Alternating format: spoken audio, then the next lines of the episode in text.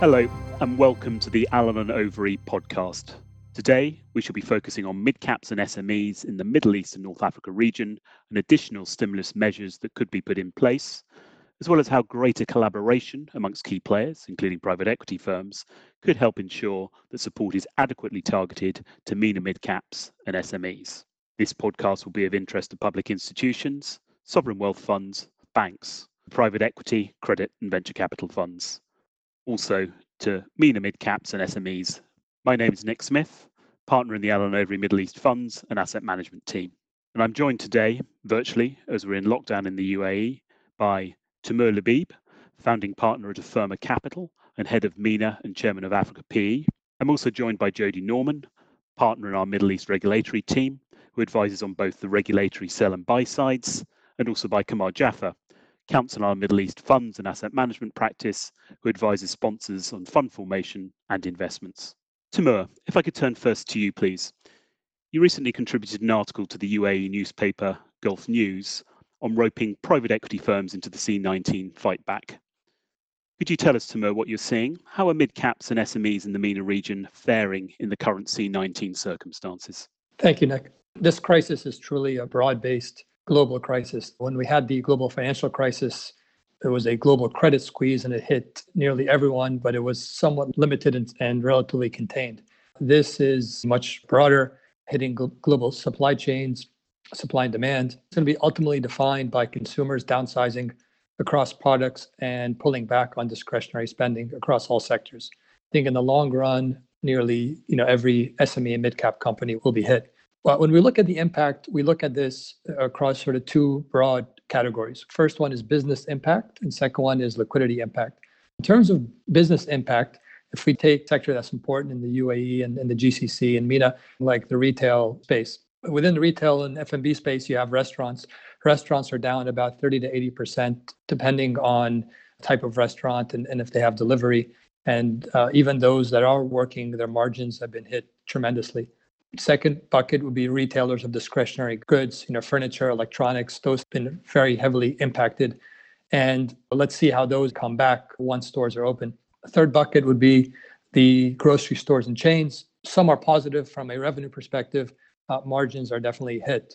I think across the F&B and retail space, everyone's going to be hit and, and 90% will be hit negatively. In terms of the liquidity impact, this is hit the SMEs and mid caps because they don't have the size and scale of larger companies. Even in best of times, they have limited cash reserves, limited access to private uh, funding, and their teams are not as transformational and as sophisticated as their larger counterparts. Even companies that were very well run before going to need help. It's going to be up to all of us to come together and help the good ones get out of this. Thanks, Taimoor. Turning to Kamar, Kamar, to put this in context, why are we talking about mid caps and SMEs in the MENA region today? Could tell us more as to what's going on in this space. SMEs are uh, an important pillar in our economy. They represent 98% of companies operating in the UAE, amounting to over 50% of the non oil GDP. They play a pivotal role in people's lives. They um, employ more than 90% of the private workforce. The SMEs and the mid caps are a catalyst for economic growth. Uh, they serve as a basis for job creation in a region where we see a young population.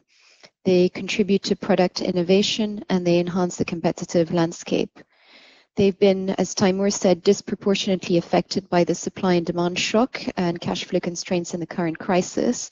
And we're seeing some SMEs in telemedicine and e-commerce that are doing well, but others, as Taimoor mentioned, in F&B and hospitality and retail that have been hit quite hard. F&B employs 10% of the Dubai population.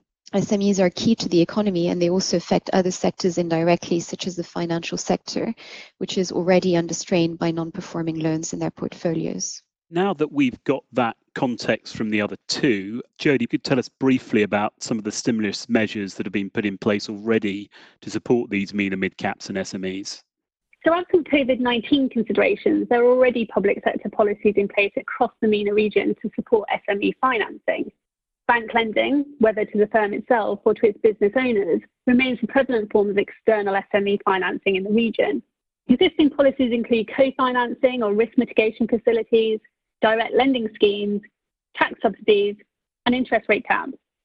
Over the last 10 years, the focus upon SME support policies has largely shifted from broad-based counter-cyclical support in the aftermath of the 2008 financial crisis to more targeted policies in recent years, particularly aimed at promoting innovation and startups.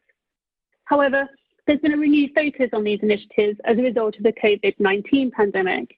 Governments globally have been quick to respond with a range of policy initiatives, and those responses have typically taken the following sequence of measures. First, health measures and information for SMEs on how to adhere to them. Secondly, measures to address liquidity by deferring payments.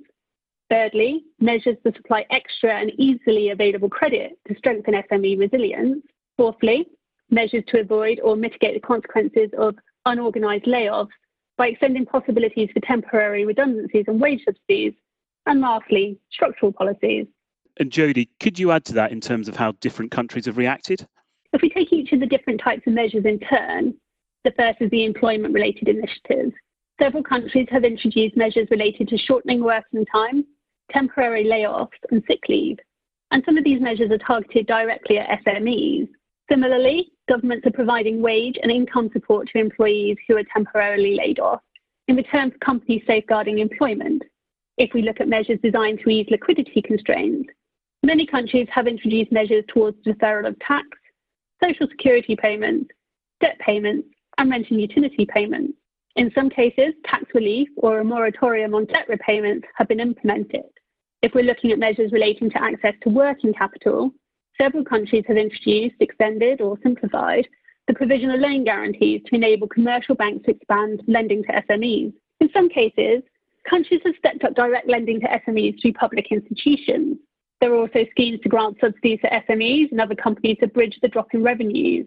And increasingly, countries are putting in place structural policies to help SMEs adopt new working methods, including the use of digital technologies, enabling them to find new markets and sales channels to continue operations under the prevailing containment measures. That's that's interesting, Jodi. And on the regional front, what are we seeing? Regionally, we're seeing a number of stimulus packages being rolled out. So in the UAE, for example, the central bank has put in place the Targeted Economic Support Scheme, or TESS. The central bank has directed banks and other financial companies to offer payment holidays under existing facilities until the end of the year, and those holidays extend to the principal amount and to interest repayments.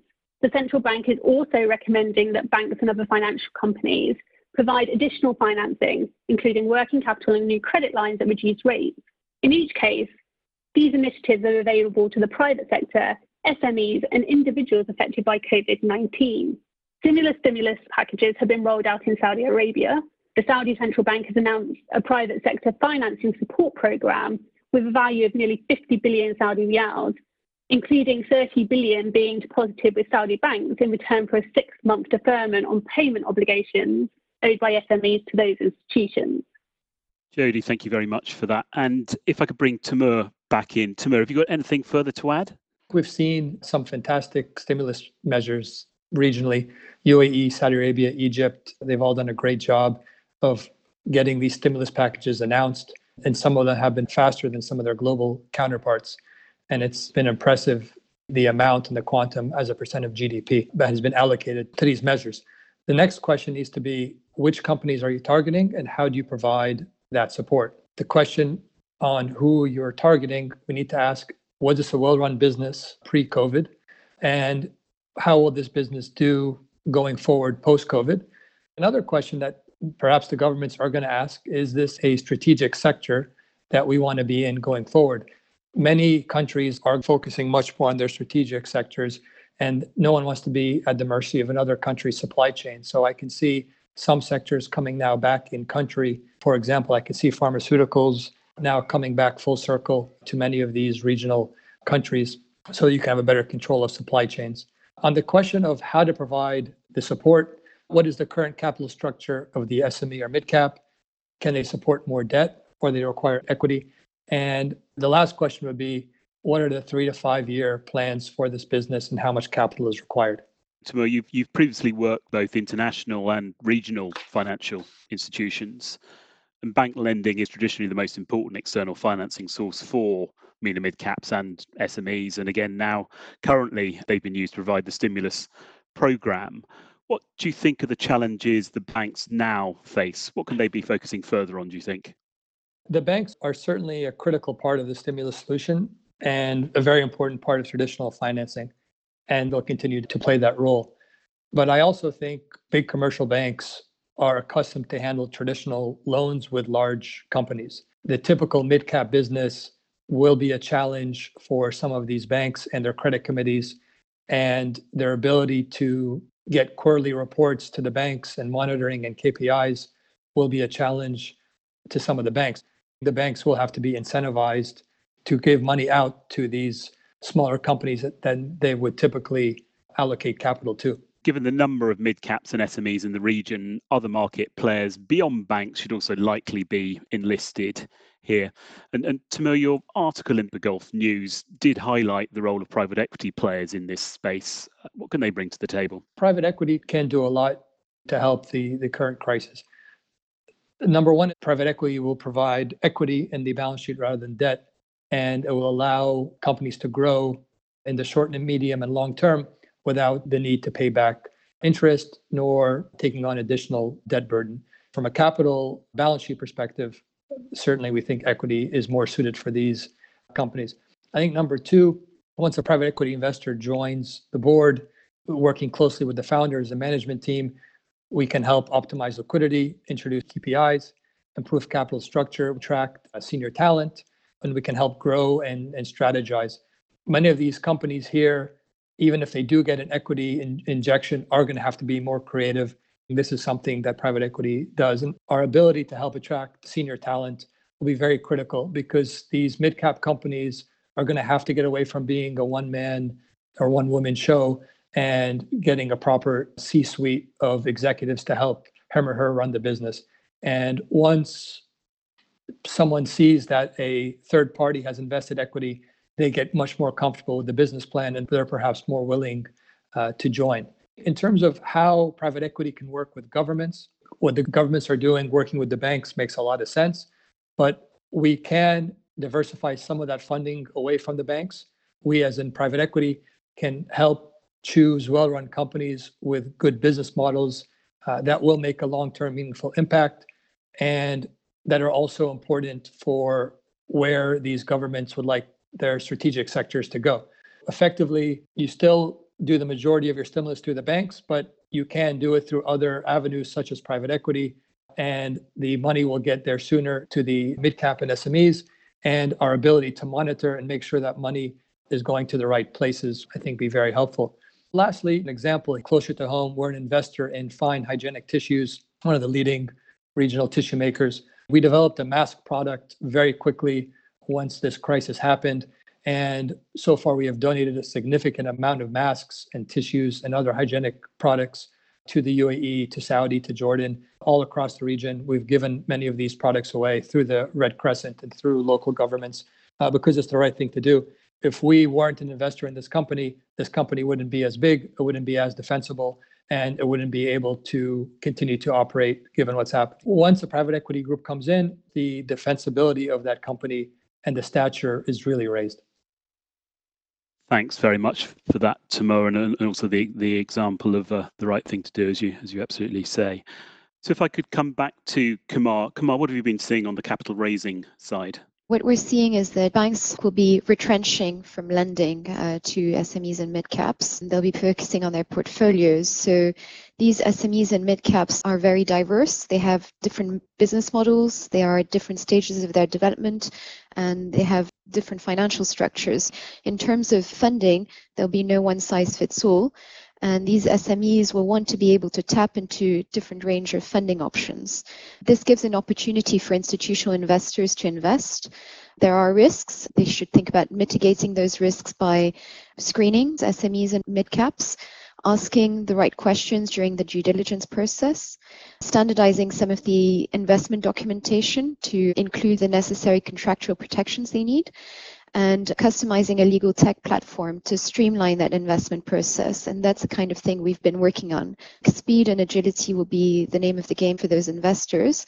And there's a role, as we've been discussing, for experienced private equity, credit, and venture capital firms to play to support those companies through this phase and beyond to continue to grow. And it's through strategic advice, looking at potentially acquisitions, consolidation, synergies, looking at governance and talent management. I would like to see a greater collaboration and coordination amongst institutional players, public institutions, banks, funds in our community to create dedicated SME funds, co-investment programs or funding platforms. Now is the time to press on the accelerator and create that ecosystem. Thanks, Kamar, for that. And Jodi, coming back to your world, what could be done, do you think, on the regulatory side of life to assist in the implementation of these funding strategies? That's a really interesting question, Nick.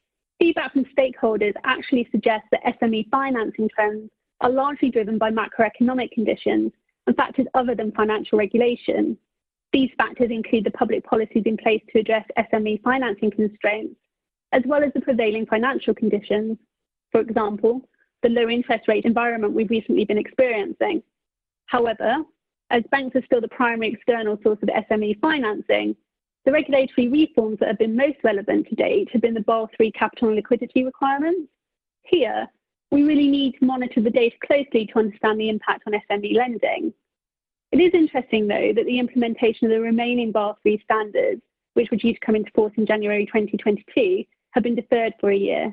This is one of a number of global measures to provide banks and supervisors additional operational capacity to respond to the global financial and economic impact caused by COVID 19.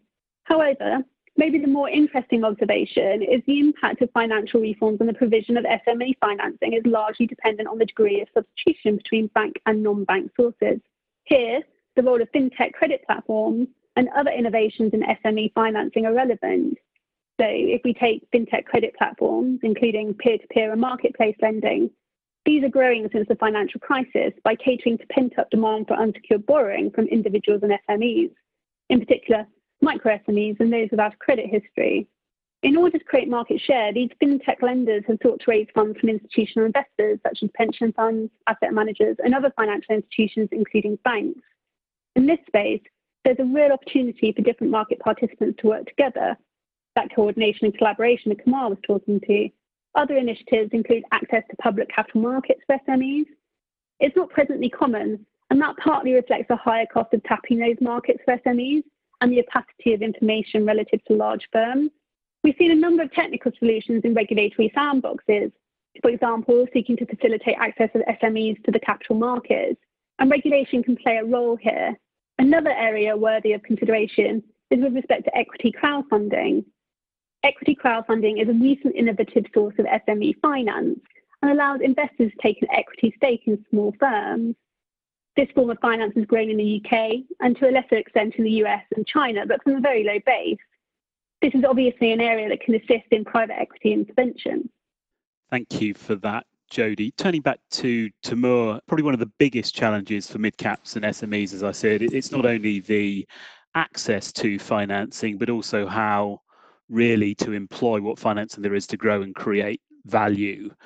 What else can be considered here, do you think? If we take a step back, every business here is unique, every business is different. And the nice thing about private equity is we can offer bespoke solutions that work with the investee company to resolve their financing and capital and structural issues and then set them up for a growth path. There will be opportunities to grow. 2020 will be a difficult year, but I do think in 2021, winners will start coming out of this. There'll be much less competition. And the companies that are well capitalized, they have good vision, good strategy, access to private capital will do well. And historically, many companies have come out of crises even stronger. UAE, Saudi, Egypt, these are underlying good economies, and there will be winners that will come out if they get the right partners on board with them. Thanks, Taimoor. And on that positive note, Kamar, do you have a view on this as well? We should continue to focus on the need to accelerate the sustainable structural solutions that the MENA countries have been looking at. As uh, Jodi mentioned, continued development of the capital markets for access to SMEs and mid-caps, improving the corporate governance standards, looking at credit registries and bureaus to enable to have further information for investors, banks, the funds to assess the risk profile and take informed decisions on those entities. I think further improvements in the collateral regime, especially for movable assets, for financing solutions there. Finally, insolvency regimes and creditor rights. So continuing to work in that space to have specific measures to enable SMEs to continue to operate. My thanks to everyone. I think this has been an extremely helpful and informative discussion. To end with just a few key takeaways, if I may. Um, firstly, additional targeted stimulus measures could be considered for MENA mid caps and SMEs. Then there's the potential for greater coordination and collaboration between public institutions, funds, as well as banks.